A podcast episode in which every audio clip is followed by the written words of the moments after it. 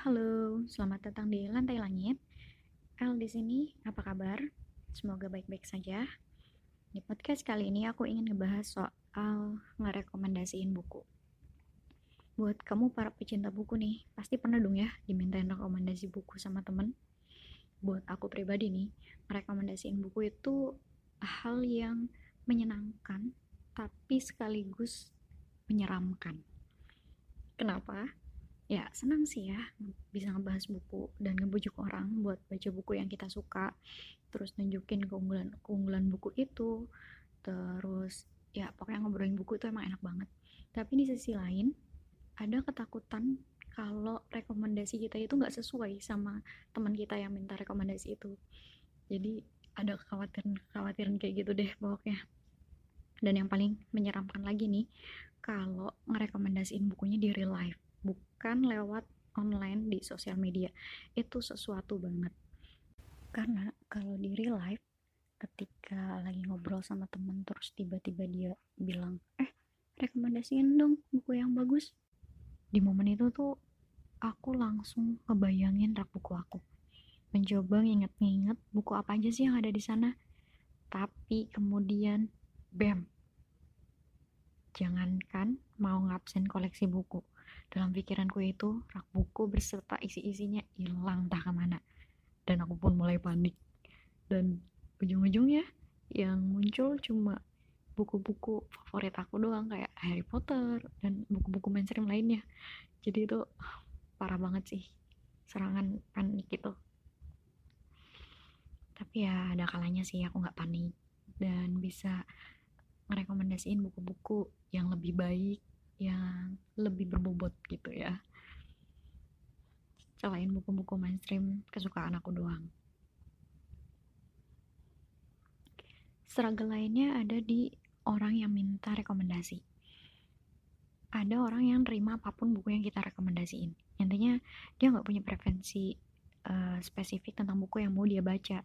Dan kebetulan dia juga nggak terlalu banyak atau belum terlalu banyak buku yang dia baca jadi kita lebih enak meskipun bingung banyak pilihan buku buat direkomendasiin, seenggaknya ada gitu bahan buat direkomendasiinnya. Yang susah adalah ketika orang yang minta rekomendasi ini udah ngebaca banyak buku dan minta rekomendasi genre yang spesifik. Itu susah banget karena bukunya terbatas yang bisa kita rekomendasiin jadi kadang suka bingung aja gitu mau rekomendasiin buku apa rekomendasi via online atau sosial media kayaknya nggak semenyeramkan di real life seenggaknya ketika ada yang bilang ada yang minta rekomendasi kita bisa tarik nafas dulu nenangin diri dulu terus lihat-lihat truk kita koleksinya ada apa-apa aja, terus riset-riset dulu. Jadi kita bisa ngasih rekomendasi yang berbobot, yang pinter lah ya rekomendasinya gitu, yang lebih mm, memuaskan intinya. Tapi ya mau online ataupun mau di real life, biasanya setelah kita ngerekomendasiin buku itu pikiran-pikiran buruk pasti bakal muncul. Kayak yang gimana nih kalau aku salah ngasih rekomendasi buku gimana nih kalau dia nggak suka buku itu gimana kalau ternyata aku ngebuat dia ngabisin uang buat beli buku yang malah nantinya dia benci?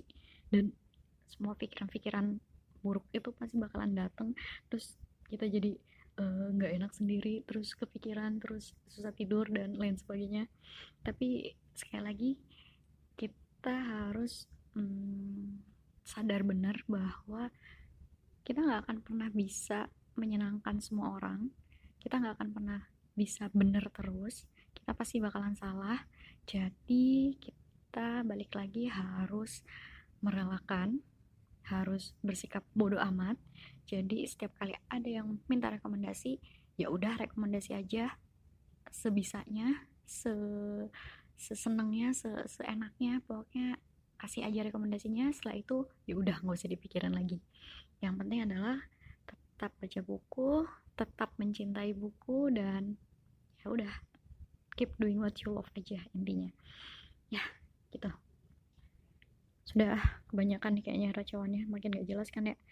Semoga ada faedahnya aja sih. Oke okay, thank you for listening and see you later